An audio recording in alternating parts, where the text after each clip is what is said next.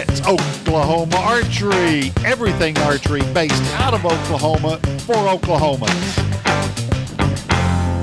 Let's get it started. Hello, everybody. We are here for another great and fun and entertaining Oklahoma Archery podcast. I'm David Bosca. I'm Neil Cooley. And we have got a guest today. I think everyone will be looking forward to to hearing some of the questions we have um, for him. Uh, Neil, bring him on in. Let's just get started. Well, guys, we got a local Oklahoman here. We got Mr. Chad Hilburn. He's been absolutely tearing it up this year at the ASA, shooting in the senior known pro division, and uh, he he made a little bit of noise over the weekend. Chad, jump going, in guys? and say hi. How's it going, guys? I'm I'm sorry. I, I, don't, I don't want to jump on Neil's toes or anything, you know. So, no, it's fine. Don't worry a thing about it. But no, I, I had a great weekend. I, you know, I've been in this game for over 20 years, and you know, you're always looking to win at the highest level, and it's it's nice to finally finally get it done. Well, Chad, let's start off with um, you telling everyone about your equipment. Let Let's start with that. Um, I've been shooting elite bows for the last couple years. I'm currently shooting an elite verdict at 65 pounds. I have roughly a 30 inch draw. Um, for 3D, I run um, Gold Tip uh, 30Xs. For indoor, I run Gold Tip Triple Xs. I got a, I run Bee Stinger bars. I got a 30 inch in the front, uh, 15 in the back. Um, currently running Bowfinger scopes. Uh, I, I, run a six power and uh, I shoot. I, I was running a new uh, CB Axis sight. So, uh, and right now everything seems to be clicking for me. What what type of a release? You shoot a hinge, a button? Now I I shoot a I shoot a button. I'm shooting a Scott. Uh, uh, what am I shooting? I'm shooting. I'm shooting a Scott button. I can't even tell you the name of it. I, have had it, I, have had it for so long. I, I, I shoot it and and honestly, I switch back and forth between a couple of buttons. I know I shoot a what I shoot a Scott. Axis. There's an uh, abyss. I don't shoot the abyss. I, at one time, I shot the abyss for TruBall. Now TruBall. Oh, that's right. That's a TruBall.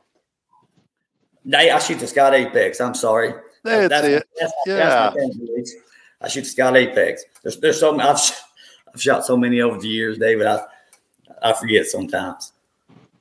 Well, let, let, let, I got one question on my mind that I watched the the video of the cam recording of you guys doing your shoot off, and there was something that I caught, and I and I think I know the answer, but I want to ask. I noticed your loop is extremely long, and is it because it's the it's the draw, right draw length out front and then that gets you your anchor where you want it? Or is it because of the way you had your hand flat and the way that you you release it? How, how come you got a long loop? Well there, there's actually a few reasons for that. One i like to shoot the long loop to uh, keep the keep the fletchings away from my face. And um, the long loop also helps with uh, with strain torque on the release. And two normally once i get my bow set I can fine tune my draw length a little bit with my loop as well. So it, it's really got several several advantages, but I like to shoot a longer loop. It just seems to be more forgiving for me. I I, I absolutely get that, and I, I like to do that myself as far as the loop length tuning that. But I didn't know if it was bow specific or that's something you've done for a long time. Well, I've flirted with different. I, I've shot some short ones and some long ones but uh, I felt like I'd I got extra face contact with those short ones and really trying to get into them. It's just easier to develop an anchor point with a longer D loop, or it is for me. Well, all right. We appreciate you going over your your setup there. Let's just start with this weekend. Um, when did you show up? What day?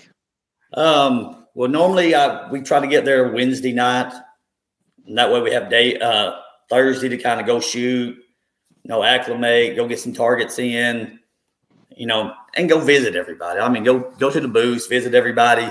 You know, in our troop, we got friends everywhere you go, and you get to see friends when we travel and we go, we want to go see them and just kind of get ready for the tournament, not just have to get there, wake up, and, and go shoot. You know, it gives us a little time to get there and get acclimated. So, okay, you're there Wednesday evening, hotel, um, bed and breakfast type thing. Uh, me, uh, money wise, hotels is the cheapest. Um, most guys I travel with, we kind of we're kind of underneath the the same thought that it's just a place to sleep. I mean, we most time we don't we go shoot, we go eat, we go hang out with other archery friends. We get back to the hotel. It's just a place to take a shower, go to bed, and sleep for the night. You know, and get ready for the next day. Yep. All right. Now this weekend was a little different than I think most of the tournaments that you travel to due to the weather. How? Yeah. how go ahead, Dave. no, no, you go right ahead. Oh, um, yeah, you know, we get we're coming in there and we've been in Oklahoma, been in triple digits heat and not haven't seen a raindrop in three weeks. And we get about 40 miles outside of Cullman and it's raining so hard we had to pull over a couple of times. And uh, you know, then it just keeps raining. The next day we get postponed. And we finally get to go out on the range at three o'clock and which most time isn't a problem. But th- there was a cloud cover, and man, about the last probably five targets, it got dark in the woods. I'm just it got it got tough to tough to see and tough to aim. Um, and I was fortunate, but I think I hit the last three out of five twelves. I'm gonna give it, I'm gonna give you know props or props are due, and that's because the guys I was shooting with put, put good arrows in there before me. I've heard that Cullman, the ranges that the pros shoot on are typically referred to as the dark forest. So, has it ever gotten to a point where going into the end of the year, when your your leaves are you know full trees are in full bloom, have you ever opened up your clarifier aperture size any, or do you roll with the same one all the way through the year?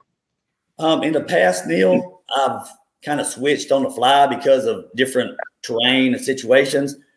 And honestly, every time I did, it um, it come back and bit me in the rear. Uh, so, so yeah. I've just kind of got a system. I, I think that that works just about in anything. 'Cause honestly, if it's dark, it's dark, regardless. And these days, you know, as we get older, that eyesight's not great, anyways. It's just going to be dark, and there's nothing I can do about it. But you, you just learn to play the game, play the, the hand that you're you're dealt. You know, so I understand. I, I carry the whole the whole Hamskea kit with me just in case. I tell myself I have that option, and I've never never been uh, disadvantaged enough to have to use it. And I pretty much for that reason right there, I think it, it would change the way I'm lining up in my scope. So I didn't know if that was something that when it gets a little cloud cover, you know, you want to go to a bigger aperture, or if it's just a pick a spot and push and pull. Well, I mean, like I said, in the past I had, but I practice enough at home in so many different scenarios.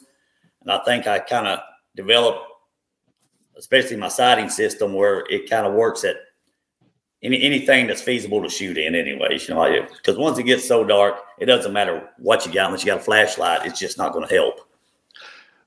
Chad shooting in the senior division and go along with what Neil just said. Let's be real. I'm I'm on the top end of this senior division, and it, it's real, boys. It's real, Neil. Oh. Someday you're going to catch up with us, and we're going to you, you're going to get out of bed, and you're going to hope that the same muscles are aching as yesterday because you already figured out what to do yesterday for them. But today's a whole new world. That knee's going to hurt the back, and uh, so yeah, yeah. You just think uh, aperture kit. In a little while, you, you there ain't gonna be a kit big enough.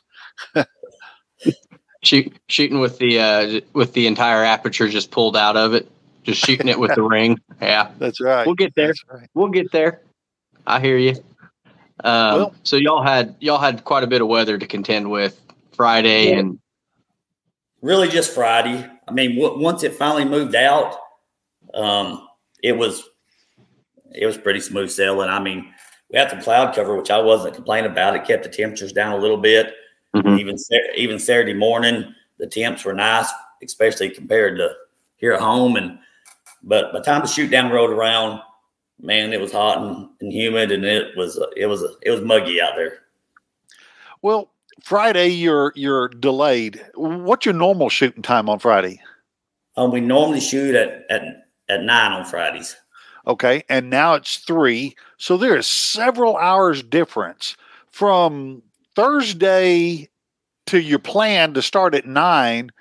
You go through, I'm sure, a regiment. You've got what you eat, you drink. Let's be real, but your body is is trying to get ready for that nine o'clock um, uh, blast off, and then you're told, "Let's hold off, let's delay, let's wait." Um, do you do anything different? Do you try to throw a bag up at the hotel? Um, or do you even stay at the hotel, or do you go out and sit in the parking lot and just kind of wait for the the all clear?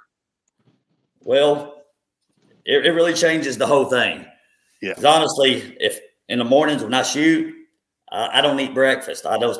I don't eat because I, I don't know. It just I don't want want it to affect anything because you eat too much sugar, gives me the shakes and stuff, and so the first thing that we did when we found out that we wasn't going to shoot early, we went to Denny's, and and I had a grand slam, you know. So I thought, well, you know, we don't shoot till three o'clock. I got time to to eat, and and then you know, we went back to the hotel for a little bit. Then we went shopping. We went and spent some money there in Cullman, and uh, and then we got out to the to the range. I think we went out about one o'clock. Things had finally cleared out enough, and the rain had stopped, and I went and sloshed through the, the mud to shoot the bags for a little while and kind of just make sure everything's on, get loose. You know, these old muscles get loosened back up, get get the frame of mind going, making sure things are hitting behind the dot, and uh, yeah, it kind of mess messes with your normal routine. Yeah. What kind of uh, what kind of fiber are you shooting? What kind or what size? Size and color. Um, I shoot I shoot green. I shoot a 19. Okay. Okay. Um, I used to shoot a, a 10, but as David said, the you know the struggle is real. That 10 got real small, and I couldn't make it big enough to see sometimes. So mm-hmm. I had to go to a 19, and eventually I may have to go to a 29. Who knows? But for right now, I still see that 19 pretty good. There you go.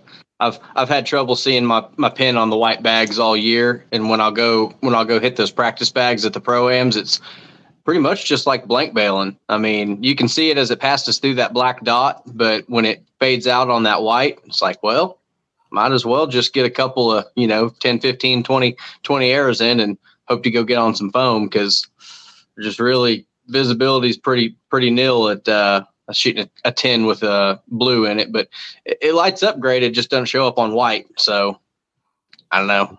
No, I, have been there. Um, I, I used to shoot blue fiber on a white bag mm-hmm. it, it, or even a really bright target, it, it'd bleed out on me. And that's one reason I went away from the blue fiber. As much as as good as it is, as much as, as I could see it on other animals, at times it would bleed out on things. And I so I went back to a green, but I run a blue light to that green. It just seems to be brighter. There you go. So you out there, your your group showed up. You're you're starting out. How did it start, and how'd your shooting start? well, um, Friday evening, honestly, it, it, started off slow. I think I remember right, David. I I had two 12s in the first 10 targets. So, you know, it's one of those shooting around, I'm shooting 10s. Seemed like I was just shooting above the below above the, the lowers and below the uppers, you know. And uh, finally, I, I think I gained, which I what was that? First day, 14 up, I believe. I think I hit five out of 10 of the last 10 targets.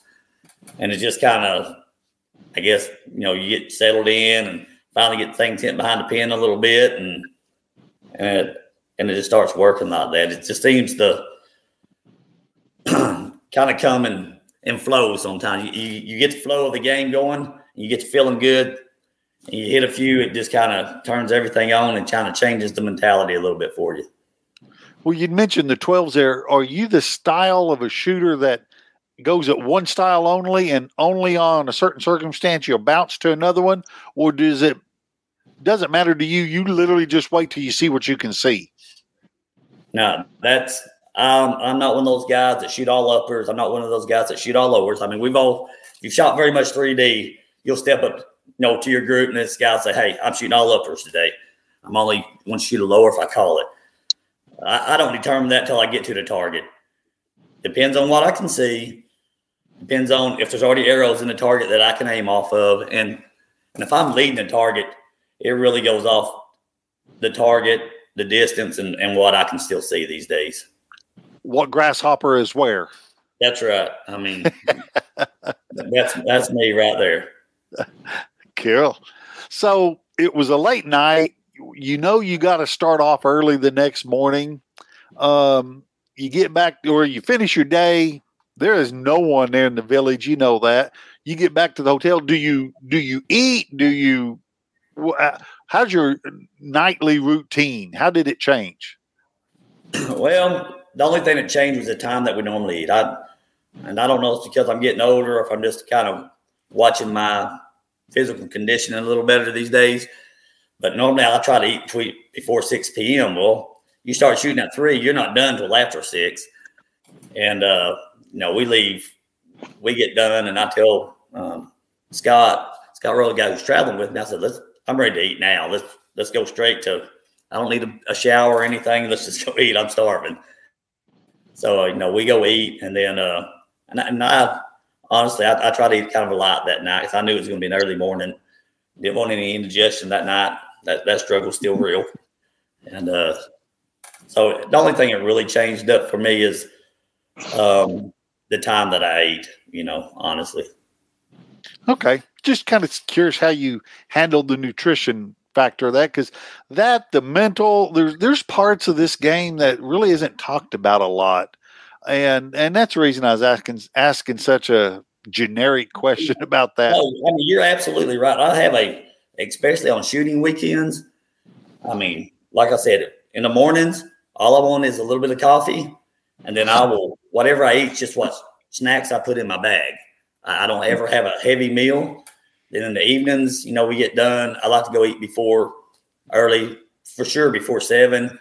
You know, and have a relatively light meal, just you know, no heavy carbs or anything. I, I, just want some protein, maybe some light carbs, and and once the summer starts, then I'm just I'm just pounding drinks. I, I just want to be hydrated and uh, and try to keep the sugar to a minimum. Man, that used to didn't seem like it bothered me when I was younger, but now, um, man, sweets and stuff just give me the shakes when I'm shooting. So I just try to avoid those, especially on shooting weekends. So diet, diet's a lot. I mean you, you do the studying and stuff, and it, it can definitely make a difference in in how you perform. Yeah, I agree. I've noticed that a lot this year. When you get, you know, Monday through Friday, you work all day, and you go shoot in the evening times. Coffee ain't a problem. It's been hours, but you get out there Saturday morning for a seven thirty or a nine o'clock start time, and you have your, you know, cup and a half, two cups of coffee. Get a little excited and get a little shaky. So definitely trying to uh, half cup, half half cup of coffee, and you know you can you can shoot with a little headache and go get you a soda afterwards, no problem. But you get out there and that heart rate will go up a little bit too much of that caffeine too. Yeah, and it just it just doesn't have enough time to settle down. So I've had a few of my the, the few and far between good weekends I had this year were ease off the ease off the caffeine early on. It'd be it'll be all right. Um, just running on pure adrenaline out there. Well, Sunday rolls around. What peer group are, are you in to start with? Do you do you remember what group? Well, normally I'd have been in the, the first group, but they kept the uh, shooter of the year guys together in the first group at the classic. So I, mm-hmm. I, was on I was on stake number two, and you know I might have made that group, but I I had missed Illinois um, because I'd had a I'd gotten a like an infected bursa sac in my hip, and I couldn't walk. Oh, and I sure and I sure couldn't ride for ten hours. I mean, riding just would kill me. And I I really thought I was shooting my bow better before Illinois than I was heading to Cullman to the Classic. But you know, I, things happen, and I just I, I couldn't get to Illinois. So yeah. Well, Sunday's going on strong, and everybody's now watching. Um, what's your head saying to yourself? That's the big thing. Um, so many times I've I've let my mental side of the game take me out of the game, and I've just been working this year, especially. But I kind of started last year about just being mentally stronger and continue to shoot the game that I practice every day when I'm out here practicing, and that's just um, especially in, in known distance, it's shoot without fear. I, am shooting at every 12. I'm trying not to break a shot that don't break in the 12. You know, I, I'm, I'm trying to mentally prepare myself in this game to compete, um, even at the senior division. I mean, you've got to shoot a good 12 count. You can't hit 12s not aiming at them. I mean, this is known distance. I, I can't misjudge one and fall into a 12 here. So uh, it's just been being mentally stronger, just making myself – um, try to shoot without fear and without worry. Um, just focus on, you know, just focus on my form, what's getting me there, and not worrying about the score. Honestly, once you once you quit worrying about your score and just focus on the shot process, it just seems to work out better for me. Well, let's finish out the weekend. You get the shoot finished, the, your 40's done, you know where you're setting, and you're setting good but you're not setting where you went for. You you're you're trying to finalize this for for Chad Hilburn, Elite Archery. You're trying to trying to get that crown. Now, there's a time frame between you finish your round and the shoot off. What does Chad go and do? Well, you know, I know where I'm at. I, am not where I, I want to be, just like you said. Uh, but I, I know I'm in second.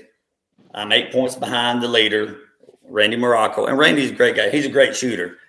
And I just be honest with you, David, at that point, I didn't think I could catch Randy in the shoot off.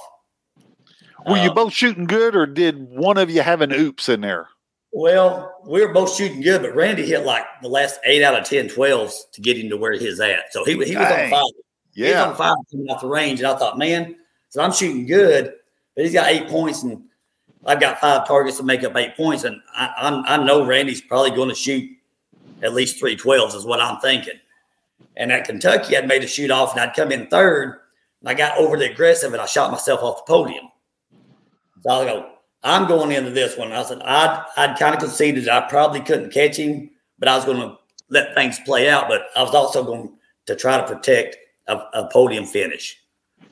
And um, so that was my mindset there and I was trying to, you know, get myself ready to go out and shoot aggressive, shoot strong shots, shoot my game, and just kind of let the cards fall where they fall. And uh, luckily for me, after the first shot, um, Randy had some equipment issue and shot that nickel. At that point, I changed my mind a little bit, and I was like, "This is a ball game now. I, I shoot a, I shoot a couple of bonus rings here, and you know I, have got a chance to win this thing. You know, and and and the shoot off, you really have, I mean, you got five targets, and it's a you really got to manage, and you really got to be looking at what the other guys are doing. So it kind of determines how you're going to play that that game. And uh, mm-hmm. the, the game changes part, a little bit there, doesn't it?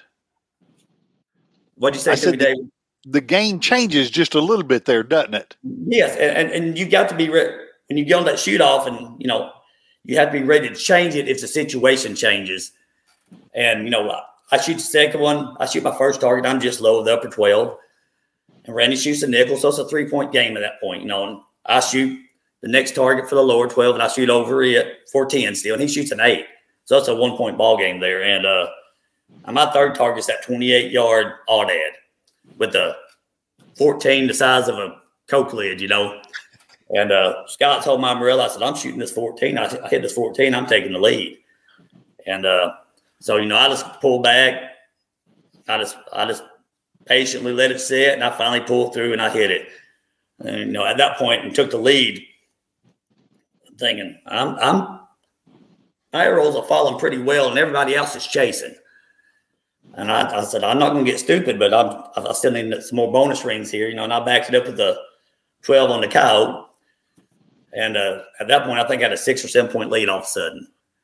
Uh, Randy's struggling with some equipment issues. The other guys are far enough back that they were gunning at 14s and things and hitting eights and nickels. And and then at that point, after the cow, it kind of started sinking in. Man, I, I could win this thing. I could win. and sadly, when I started thinking that, um, the nerves kicked in. They were in overdrive. So so I'm not I'm not there on my middle game yet because I let myself lose it just a little bit. but uh, so how'd you pull yourself back, man? What'd you what'd you tell yourself? I, well, I got there. I was like, look, I said we can win. I said, but here's the deal: you just gotta, you just gotta focus on the shot process. Shot process. Let it sit. Let it make good shots. And you know, I, I felt like I really felt like the last two shots, the fifth arrow and that sixth arrow, weren't great shots. I'm, I'm just going to tell you, I I try to make a good shot, but uh, I shot both of them kind of weak, and uh, especially that sixth arrow when all I knew I had to have was an eight. I was like, I, I, didn't want, I didn't want to win on the eight. So I told myself, get it in the middle of that ten. You just pull through and make sure it hits a ten, and, and let's win this thing and get out of here. And uh, fortunately, God bless me, and and, that, and that's where it hit. So, but uh, it was, you know, I enjoyed it. It was a roller coaster ride, but also I feel like I learned a lot from it. Still, I mean, you just look back at the experience. I seen, I seen where I kind of my my middle game kind of dropped on me, and you know, if it had been a closer a closer match, that could have cost me in the end. So, I, I've still got some work to do. I bet everybody's middle game with the quick switch in three shots, the quick switch, everybody would be staring off at that uh, scoreboard, listening to everybody around them. Um, y- you know, I think you did great just keeping it right where it was, man. I watched it on TV, and I'll tell you what, it looked good. We I, I couldn't have told by watching your stabilizer or anything. I couldn't have told that you was as nervous as what you just described. you know, the pin wasn't bad. I'll tell you the thing that was shaking the most, that was my release hand. I could feel it shaking on my face. My, my pin wasn't too bad. It was that release hand. I think it was just getting edgy and wanting to wanting to jump on that trigger or something. Well, I really think it was, but well, you you you won it. Congratulations! First off, congratulations on the ASA Classic Senior Pro. Known, right? Known. Yeah. Known. All yeah. right that's over and done with. You went and go put on a big old set of earphones. They they asked you some questions. Who was the first person you called? What was the first thing you thought of after after all that? What would you do, man? Did you go get you a slushy or something? I, I always, um, you know, Mark and Ashley Tackett with three D with Mark's three D targets. I always tell Ashley, I said, man, I said, I said I'd like to go have an ice cream after and get some sugar. Get, I said and after Kentucky, you know, I actually dropped. I said, I'm going to have ice cream. But I'm not going to have sprinkles because because I didn't win. and uh, and before I even had time to think, I look at my phone and, and she's she, she's texting me. And she's showing me a ice cream with sprinkles on it. You know, and ah, that's great. That's great. And, and uh, uh, the very first stop, I got me an ice cream with sprinkles on it. Headed out town. oh, that's that's awesome. That's awesome it's uh it's got to be challenging up there when you got five targets to play. You got some short ones, you got some far ones. Having to do the the quick math, having to do the not only where you're sitting but where everybody else is and what what you what targets you have left, what distances and what they're up against, and you got to kind of hedge your bet on how it's going. So that that that's part of the the coolest part of a it's already a very strategy intense game, but it's that last five or six targets in the shoot down that I don't I don't know how you guys keep track of it. I'd have to have somebody behind me with a scratch pad and paper. You know, even even the announcers were like, he only needs a 10 to win it. And I'm watching the replay of it like he's only got to had an eight to win it. it's like I think they kind of they kind of might have forgot to carry the two there somewhere along the way. And it's like, you, man. Mike, Mike Terrell screws he, he'll mess with your head. And sometimes he says the wrong name. He tells you wrong scores, and and you're going, you know, at times you're like, I I'm just going to look at the board and not listen to Mike because you don't ever know what might come out of his mouth, you know. But you're absolutely right, Neil. Uh, man, them five targets. I know when you're watching it on the screen, you know, it, it's it's a kind of, not real lengthy time frame, but when you're shooting them, it's like you turn around and you're already on the fourth or fifth target, and you're like, man, how did I get here already? Wow. And, and you know it, it just goes by so fast. And then I really realized that my first shoot down in Kentucky, I was like, man, gee, you turned around and there's five targets is over with, and you're thinking, man, I need a couple more targets here just to get going. And uh, so I just mentally before the shoot down, I, I was looking at the targets, kind of had a plan. I was like, well, you know, everyone, I'm gonna shoot the upper on this one. I'm gonna shoot the lower on that one. By the time I get here, if I need to, I'll shoot at the 14 on that one. If I don't, then I'll shoot at the lower, the upper. I, I kind of had everything planned out, but uh, a bunch of that's also determined once you start what your competitors are doing. Mm-hmm. And uh, you know, it, it's kind of uh, I'd say it's kind of like that Mike Tyson thing. He says everybody's got a plan till they get hit in the mouth. Well, everybody's got a plan till till that first arrows till it flies. Then the plan changes, don't they? absolutely. I mean, that's just like I said. That first arrow, I shoot a ten. Just I was a little disappointed. I really felt like I broke it in the bottom of the twelve.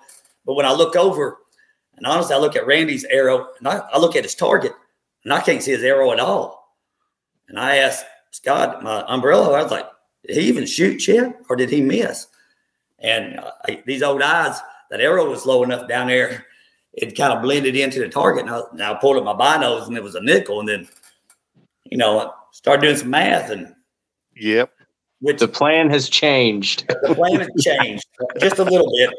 I mean, I absolutely, I was like, that the third target, I was like, I'm shooting a 14 on that target before I ever got to it. Mm-hmm. And uh, you know, I was like, uh, because the the second target was a fairly long deer, uh, 43 yards, I think. And I was like, mm, that that it's a 14able target, and it had a pretty good 14. I don't need a 14 yet. I need to try to hit a 12. And I only hit a 10, but you start trying to work through your mind about what you need and and not trying. And I was pretty adamant about I'm not going to send you something I'm not going to Tim Gillingham and, and, start slamming at 14 when I don't need to yet. I don't want to shoot myself off of a podium here. Yeah. And, and, and it really, it worked out for me in the end. I mean, it, I just kind of kept my plan a little bit and, and I, I needed a little help from the competitors and I got it honestly. So, Will you driving home? You we know you already got your belly full of ice cream with sprinkles. Um, what's playing through your head? What's what's what's Chad thinking? Is he thinking hunting? Is he thinking, dang, I got to go back to work Monday? Or is he thinking, I'm setting this bow to the side and I'm not touching it till the next 3D shoot?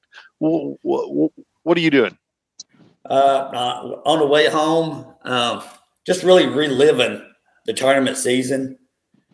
Uh, you know, finish exactly the way you want to finish. Hey, you finish last one with a win, you're on top but you start looking at all the arrows that got away, um, things you could have did differently to have maybe a little better season as, as a 3D season, you know, and and uh and I, and I'm ecstatic where I'm at, but I feel like right now th- this is where I want to start a 3D season at instead of finish one. And um, I, I, I told Scott Travis, like, man, I said, I'm fired up. I said, I finally new bow year. I got a new. I said, I finally feel like I got the bow figured out, and and everything's shooting good. I said, I need, I need 3D season to be starting this tournament and not ending. And, uh, but uh, that's kind of where I, I was at coming home, but still on cloud nine, obviously. Well, let's let's treat this like we are the um, uh, a manager of an NBA team, and we're talking to the, our players, and we're going to release you for the summer. Well, for you, it's going to be the winter. But so what are you telling yourself? What do i need to work on? What what what what scenarios do i need to take three weeks off a break get it out of my head and then i'm going to work hard at this? Um, thinking back on last year on this last season you're doing that driving home you kind of you kind of playing that out but let's pretend that that that we're you we're, we're the manager and, and you're you and we're asking you what what do you feel like you need to work on? What can what can the team do to help you uh, you know what I, what I need to work on. I still need to get tougher mentally. Um, I think that part, I've always been a pretty good shooter. Um, honestly, I shooting hasn't never been my my my weak point. I think my mental side of things, uh, and just learning to play that game a, a little better. Because especially in a known distance side of things, every now and then I'll catch myself um, shooting safe breaking shots that are safe. And um, man, that, that just don't work out very well. And I, I just feel like an off season here, I need to continue to just to, uh, and I think it's a confidence thing to go along with it, but I just need to work on mentally shooting without fear and without regret. And I say without regret, sometimes when you're aggressive, you're going to shoot a, you're going to shoot an eight. But you know, if you shoot 13 12s and one eight, well, that, that one eight's worth the extra 412s you shot. And that's the mental game I've been working on. I want to I want to be aggressive, and I and I got to understand when you're aggressive that sometimes you get some of those lower those shots that just don't hit behind the pin, shoot a little tall, shoot a little low. You might shoot an eight, but you might shoot four more 12 shooting that way. And that that's a you know that's a win situation right there. So and that's that's what I'm I'm really going to work on for next 3D season. Well, as the manager, I've got a piece of paper here and I'm writing this down. So we're going to find this mental management school for Chad and we we expect you to be enrolled in it because next year we want to bring you back on for the team or the shooter of the year and the classic championship. So we we expect an enrollment coming up um, for that right there. So, well, I, am ready. I'm ready to enroll, honestly. Uh, but uh, you know, really at the end, I, am going to take a little time off from the from the you know 3D bow, tournament bow. I'm, I'm, gonna get ready for hunting season, just like most guys out there. But uh, I've already got it planned about about hunting season, about October. Um, I'm going to start getting ready for indoor. I'm I'm going back to Vegas this year. Um, I think I've got uh, mentally last year was my first year to ever go to Vegas, and uh, I loved it. Um, but I just going there, I felt like I wasn't shooting my bow very well at that time and uh, I think I am now, and I'm I'm gonna I'm gonna work hard at indoor this year, and I'm gonna use it as as a mental builder for my 3D season. And um, I've always thought the more the more I shot indoor during the winter months, always felt like I, it gave me a head start in the 3D season, and it also helped you get familiar with your equipment, especially if you're shooting a new bow that year. And uh, I'm I'm gonna put a little more time uh, shooting some five spots and some Vegas rounds this year. Just uh, well, one, I, I love to shoot them. I love to shoot any venue of archery, honestly. But um, I'm a I'm a school administrator, so during these months it's a little harder for me to get away uh, for my job. But I'm, I'm going to make a little more time to try to shoot some national events on the indoor side of things. That I was going to ask you, do you are you 3D only, or but it sounds like you do you do indoor. Do you any do any of the field or the target rounds? I have never shot a field round. Um, I, I think I've only shot maybe one or two target rounds, and honestly, the couple of target rounds I shot, I mean, I enjoyed. You shoot a lot of arrows. I mean, it's it, it's fun. It's just you know here in Oklahoma, there's not a lot of venues to to get to no. shoot field rounds and and target rounds. So, and I guess that's why I just haven't really shot many of them, honestly. Yeah. Do you go and travel and, or have you done any of the IBOs yet?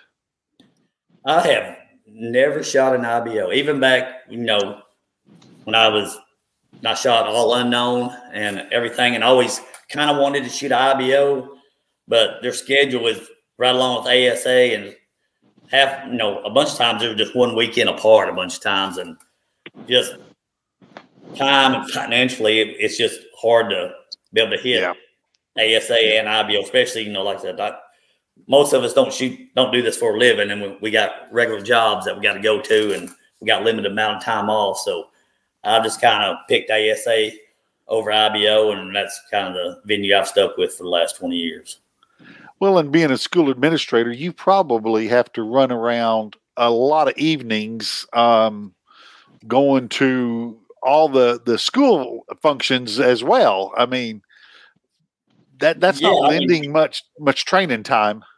No, and I've only been an administrator for about the last three years. I, have been a basketball, baseball, softball coach for the the other eighteen, and you know, and I'm during basketball season, I'm I'm coaching every night, and and then you know you don't you don't have a lot of you don't have a lot of weekdays off you know, or to travel from. And I was hard on my kids. You're, you're here for practice. You're here for the ball game. So I was there for practice. I was there for the ball game. I didn't take days off. I just I, I wouldn't do it. Know that that came first. Okay, okay. Now now I'm going to put something together here. You, you got a, a do you teach uh, uh, coach boys or girls? Both. I've coached both. Okay, you've got a young man that that is above average. He is possibly looking for um, a Ju- JUCO or, or or a small college to go to, and he just cannot hit the ball or he just can't make a dang free throw. And he keeps telling you, Coach, I can do it in practice, but I can't do it here. There's the mental game. How do you coach this kid that you can take a step back and coach yourself? You know, and, I've also had kids like that. I, I, I mean, us coaches kind of have a, a name for them. We call them, you know, they're great practice players, but they're not great in-game players. Okay. And and it's and it's all mental. I mean, I, have had I've had boys and girls who, man, in practice, just look like all stars, and then in the ball game, they're tight. That mental game, you know, it they they're having trouble transferring it. And as a coach, what we do that we, we don't want to really try to change the practice. We got to change the game for them. And um, it's all about confidence. You try to put them in positions to succeed and then once they start succeed, once they have a little bit of, they succeed a little bit, then it changes the mentality. They understand that they can win. They under, they understand that they can do that in a game situation, and um, normally those kids will go ahead and start blooming, and, and they'll just get better and better for them. And, and honestly, I hope after this win, that's what happens to me. there you go. We do too. Well, let let's take back when Neil was doing that live broadcast um, there at. Um, OKC Gun Club. You were there and you won. You won that one too, right? There you go. That was the practice for this. and it he was called, really good. He practice. called us practice. hey, that was really good practice, and and you know if you you was watching, even then I wasn't that nervous, but um, I managed to shoot the wrong target on the fir- and on the, the very first shot. I didn't want to bring that up, but yes, I did notice, and well, and there was the downtime. truth is truth. That's that's what it is, ain't it? Yeah.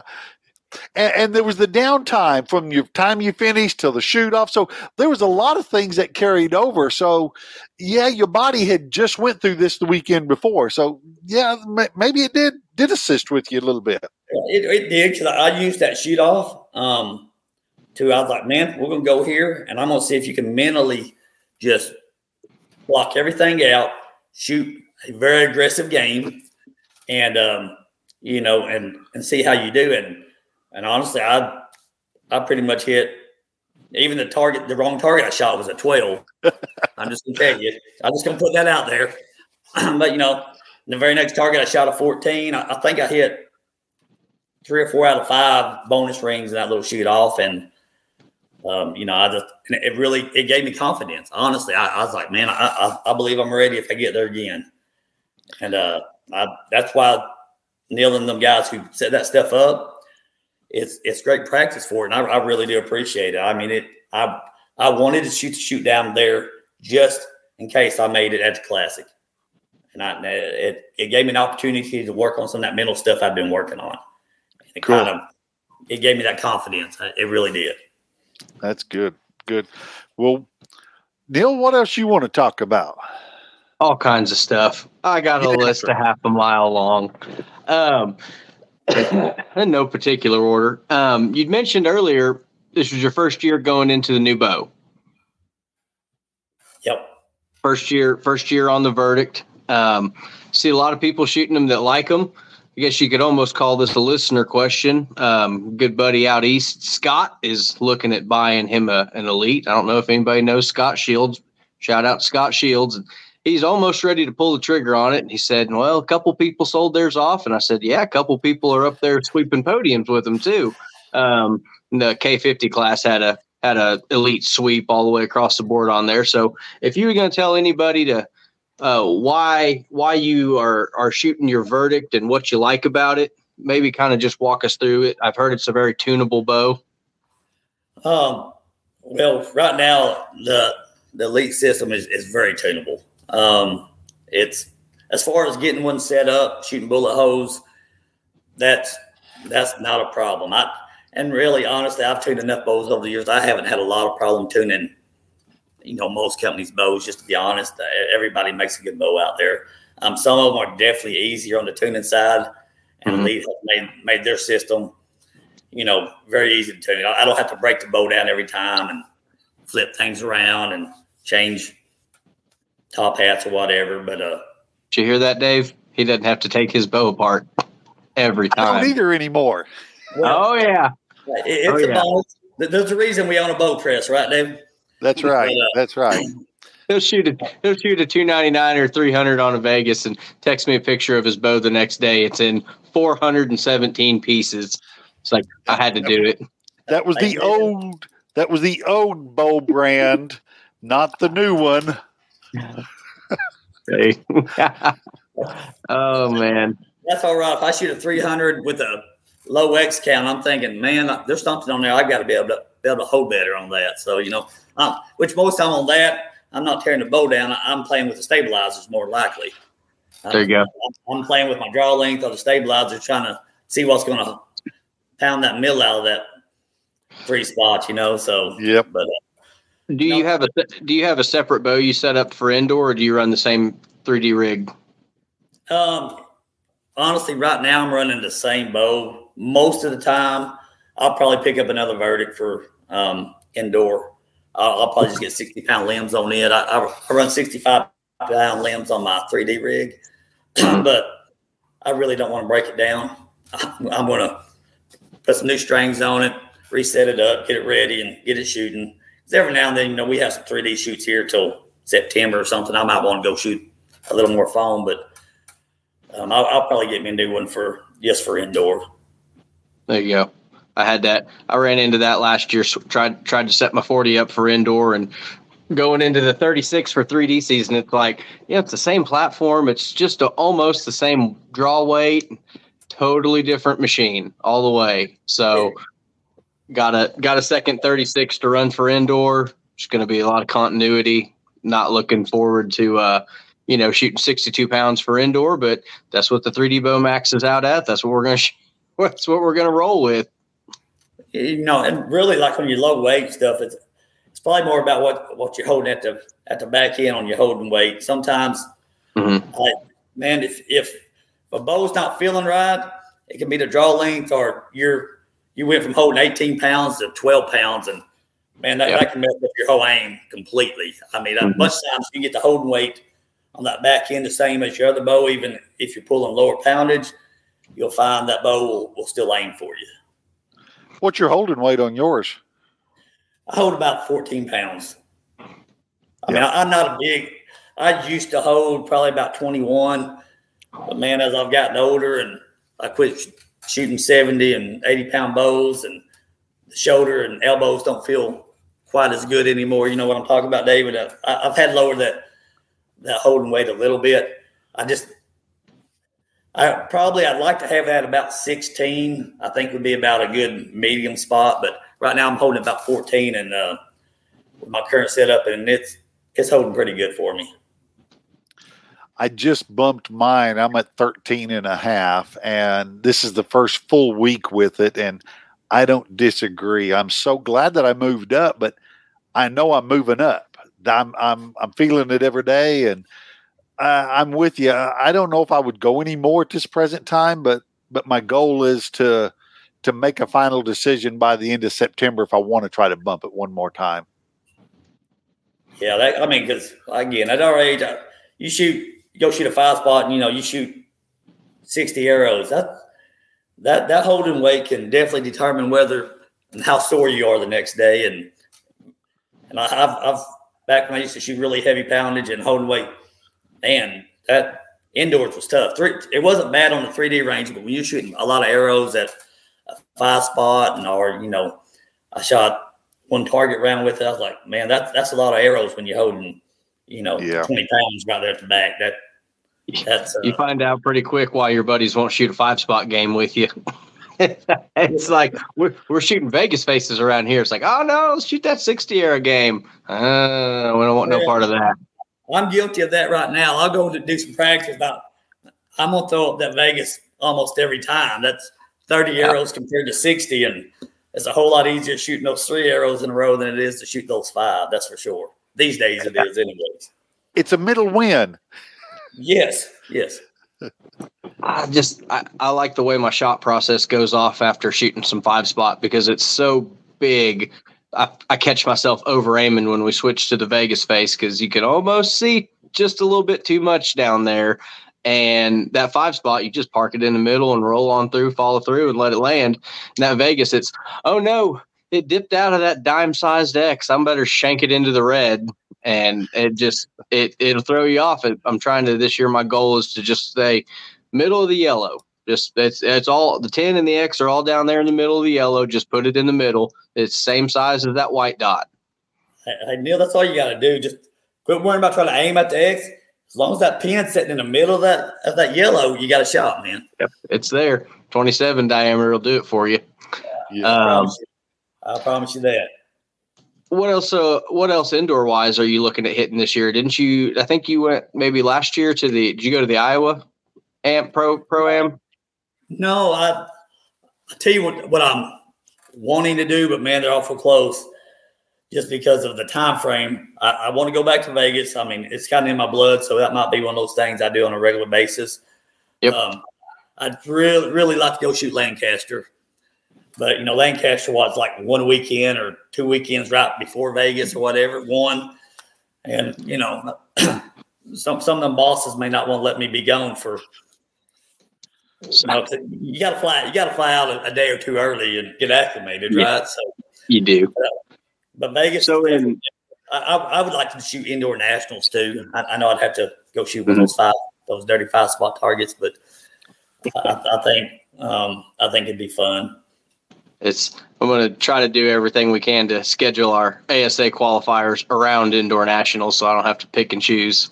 Um, it was hard hard decision missing it last year. Hated hate to miss Louisville. Um. Can't miss can't miss Vegas, Vegas anymore. Got married out there, so that's the anniversary trip every year. Planning that one out. And uh, you notice that wife don't mind going to that Vegas trip. It's one of those. That's, oh yeah, I'll go with you, honey. You know. And, oh yeah, there's all kinds. I mean, we we we drive it 16 hours, uh, no no issue. Split it up into a couple days. Might might take an airplane. Um, so when you go to Vegas, do you shoot the you shoot the championship division? There's no there's no senior class. No, no, there, there's a senior championship division. Okay. In fact, um, sadly, when I was 49, I'm just going to tell on myself. When I was 49, man, I was shooting really good indoor. I mean, I I probably had five or six 30x rounds in practice, and uh, and you know Vegas is right there, right before Foley, mm-hmm. and uh, I was like, man, I and I really want to go to Vegas this year, but I didn't know if my first round at Vegas I wanted to go shoot that championship round. You know, I was like, man, that entry fees high. Man, there's some really great young shooters out there. You got Kyle Douglas and all them guys that just shoot a ton of X's, you know. And so uh, I, I told myself, I said, I'm going to turn 50 first because, you know, in the NFAA, you, it's not the year you turn 50. You have to be 50 before you can shoot the senior division. Mm-hmm. The ASA, you can shoot the senior division the year as long as you turn 50 during that year. And so, so I, I bailed on Vegas the year I was 49 and, and just opted to go to get ready for 3D and go shoot Foley. So, but I, I told myself that after the next year I'm going no matter what. And sadly, I with the new ball, I just wasn't shooting indoor as good as I had been. But uh, I really feel like I'm I'll be better prepared this year. It it does take. I know a lot of guys jump around for with bows, and you know you can set them up quick, but personally, myself, I think that it takes months to get really acclimated to one. You, you can shoot it for a few weeks and get better at it, but to really learn how to push and pull on one and figure out what it likes, it's a it's a period of months. So uh, I hate to see guys jump around as much as they do and not have that uh, have that continuity with one bow, one platform, axle to axle, whatever it may be. It just I feel like people don't give them enough time. But I shot the I shot my 2014 for like 15 years, just too cheap to go buy a new one, but I knew I knew exactly what it liked. Um, and still still out there searching for that sweet spot. Yeah, no, you're, you're right. And you know, and I'd been shooting the elite result, and me and that bow had gelled really well. When the verdict came out, you know, they they changed the whole platform. It had a different riser, um, it had a different cam, and it just didn't set up the same. I, I mean, my stabilizer setup's different. Um, I even changed my draw length a little bit with it. Um, you know, the grip's a little different, and it just my consistency. You know, it was like it just. I, I was always playing and changing things, so because by the time I'd gotten my verdict, um, you know, season was was starting. I mean, Vegas was getting ready and everything, and you know, I like to I like to put a lot of arrows behind the bow and play and play with. You know, play with different stabilizer setups. I bet you I've been through fifteen different stabilizer setups, and and and uh, I, I think I finally got something that I'm comfortable with, and and obviously. It's uh it's it's been shooting really good for me for about the last two months. Just out of curiosity, what are you running on the front and back? You said you got a 30 and a 15. Yep, yep. What about how about how about ounces? You uh Um, in the past, I normally didn't run much weight out front. Um, and I, and I and I tried that with the verdict, and it was kind of a hit and miss. And I I think I've got like nine or ten on the front now, and uh, it's almost uh, a two to one. I think I got twenty on the back. Yep. And uh,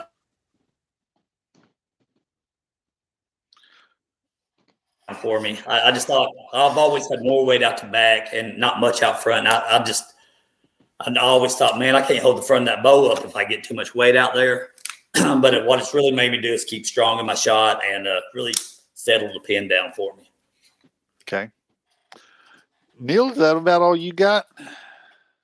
Yeah, I mean, just kind of curious what what you want to see at the state level as far as getting warmed up for once 3D season rolls back around. Um, talking about qualifiers, state shoots, triple crown doesn't necessarily have to be ASA, but what do you want to see out of a out of a tournament schedule early on in the year to help you get ready for the early season, Foley, Fort Benning, stuff like that? How do we how do we put on good events here at the local level?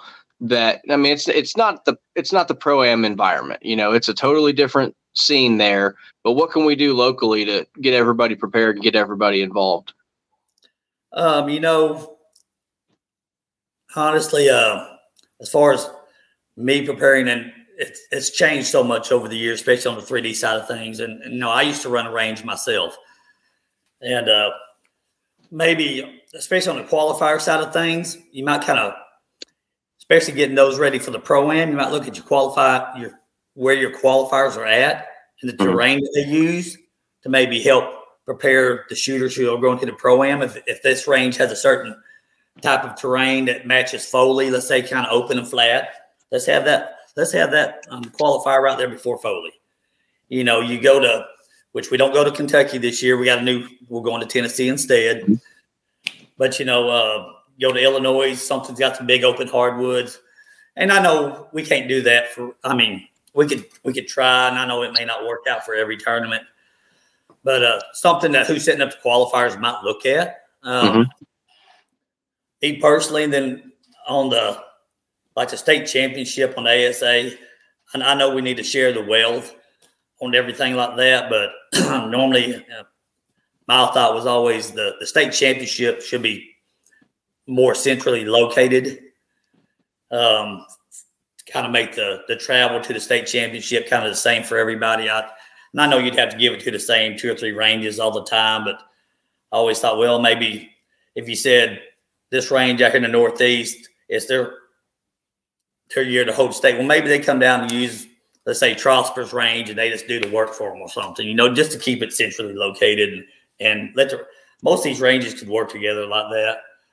Um, Triple Crown, uh, I really liked it just because once you get in the pro division and you're going out there shooting qualifiers and stuff, many times I get there, I'm out there shooting with, without any competition. And uh, and what I like to do is, uh, you know, fortunately for the Triple Crown, y'all didn't have a pro division, so I jumped in there with the young guys and shot with like Lawson and them guys, them young kids who can shoot. I mean, who can flat shoot. And I got in those groups and started shooting. I was like, this is what I want. I mean, these guys, I, have got to shoot. I've got to shoot my rear off to, to compete and, and win against them.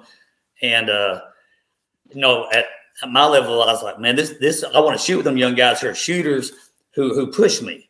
I mean, as as a competitor, it's hard to get better when you go shoot a tournament format if you don't got guys who shoot really good who can really push you. I, that's that was I really liked that that option for me in the in the triple crown that, I got. I just jumped in with the young guys. Nobody complained, and and uh, I got to shoot to get some guys who could really shoot. And that young, and, you know, them young guys can hold a bow. They got great eyes, and it, it, it, it was really fun shooting and competing against them again. Honestly, so I really enjoyed that. I I always like seeing the peer groups for our buddy we're talking about, Slauson Viet, up out out of Stillwater, and uh, see these guys he shoots with, and you know they're they're cruising along 16, 18, 20 up, and he shoots drops a what was it 36 up at Foley this year, and guy's jaws on the floor. He's like, this kid don't miss. I was like, well, he beats me every weekend. Welcome to my world. we we get him every weekend of the month, man, and you only have to deal with him six times a year. I, I, ain't, I ain't got no sympathy for you. no, no, we we've got some really good young shooters here in Oklahoma and, in the area, and you know, I, I, think it's good for them to shoot against shoot against me, a, you know, a veteran guy. I mean, mm-hmm. I've shooting with them. Obviously, them got kids can shoot. Sometimes their mental game or maybe their um, course management might need a little tweaking. And a bunch of times, whether they want it or not, I give them I give them a little bit of advice. That's always always appreciated for for just the the people that haven't been shooting, maybe never shot ASA or maybe never shot, you know, any type of competitive 3D. I I think this was my third full year doing it. I showed up two years ago with no back bar and my sight tape written on a post-it note and, and drove my buddy Dan Gaston up a wall. he just he's like, Is that a cut chart? And I was like, No, that's my 20, my 30, my 40. If it's, you know, 25, I'll just kind of do some quick math there and dial it in. I think I shot half a season before I figured out the upper and lowers was on a diagonal. I thought it was just high and low. I didn't know they were slanted. So you know, you, you get people out there like that that if you if you try to learn them up and make it you know make it fun for them, they're gonna come back. They're gonna be hooked. I mean, it's it's a it's a very addictive sport, and the better you get at it, the more you realize, dang, I'm I'm really just not that good. I could do I could do so much better, and that's what I feel like. That's what drives a lot of people. It's a, it's a competitive sport. It's individual. A lot of people come from a like a team sport background where it's like, yeah, you know, the right fielder dropped the ball and we lost it. Nope, it was me, hundred percent, every time. Oh yeah, and, and them individual games, it's all about what you do. You can't blame it. Well, we can always blame the equipment, but you know, um, most you're not shooting 3D until you say my tape's off, or, uh, or oh, my, oh, my strange stretch. I think I lost two yards, but my strange stretch. But I've been yeah. shooting in triple digits for a month. But this tournament, my strange stretch, you know, and it's got to be there. We we all have those excuses. The the new one now is my pin nocks exploded. That's the that's the one everybody's everybody's using now. Is uh yeah, I was shooting 76 pounds on this tiny, tiny piece of plastic jammed in between two metal and 300 foot per second of force. And oh, shocker! It it it just didn't it didn't hold up very long. Well, yeah, I could have told you, but yeah, I, I don't shoot pin nocks, so there you go. See, well, that's about all I have bug you about. Um, I sure appreciate you coming on and you know, kind of walking us through some of your your processes, and really glad you uh, got that that end of the year. I know it's I know it's it's not just another pro am. It's it's the classic. Everybody says it's the you know it's the one you want to win the most. That that last one. So we're sure we're sure proud of you, and you know we hope you take that momentum out next year and come out swinging early. Well, guys, I appreciate you having me on, and uh, yeah, it's uh, it's definitely a confidence builder, and um, ho- hopefully we can start things off a little quicker next year. I'm going to throw a loop into this that no one was expecting. Okay, um, Chad, I am fixing to inject you full of truth serum, and I'm going to ask you a couple questions, and they have to be truthful. You're going to have to answer these truthful for everybody out there. All right. All You're right. injected. It's blowing, flowing through your blood, and now here it is. Are you a hot dog or a bratwurst person? I'm a hot dog.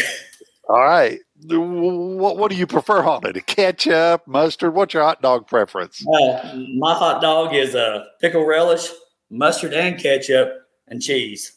Well, believe it or not, the second question was about ice cream, but we're going to skip that since we kind of already know about your ice cream. And I need to get a question in before this truth serum wears off.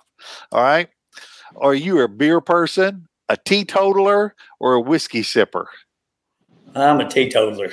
Teeto- you like it sweet or unsweet? These days, I'm a half and half guy, just to be honest with you.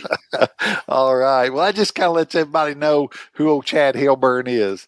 Why don't you just give us a quick rundown if you got any socials you can push out, or and tell everybody all your sponsors. If you, yeah, we need to we need to keep everybody going here. Well, uh, my big sponsors, the TOG group, the the has the Elite Bows, CBE sights, um, Scott releases. Um, you know, they're carrying arrows now, which I shoot gold tip arrows. Um, I shoot Bee Stinger scopes. Um, I shoot.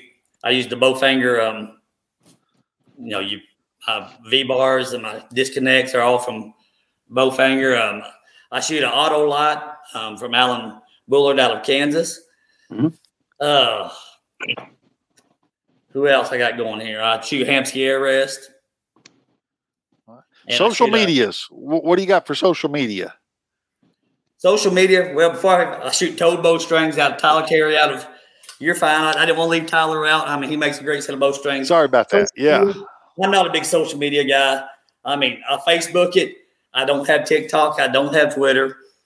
Um, uh, Facebook, YouTube is about it. Honestly, I'm I'm an old guy, you know, so I, I, I, I probably should have that to you know help boost my sponsors and stuff. But uh, and honestly, the only reason I have Facebook so I can find out where bow shoots are at and to see how see the big deer being killed out there. well, all right. Chad, we really, really appreciate you taking some time. This has went a little longer than probably what you expected, but we were both just made of good questions, and we just wanted everyone to hear what what it's like to to to go out there and shoot you know, the big arena and and come home a victor. Um, as as Neil said, uh, I know everybody in Oklahoma is proud of you. We're proud to to call you a friend, and we'll see you on some indoor shoots this year. I hope to see you on the line, David. I really do. And I, I, guys, I appreciate it. Enjoyed it.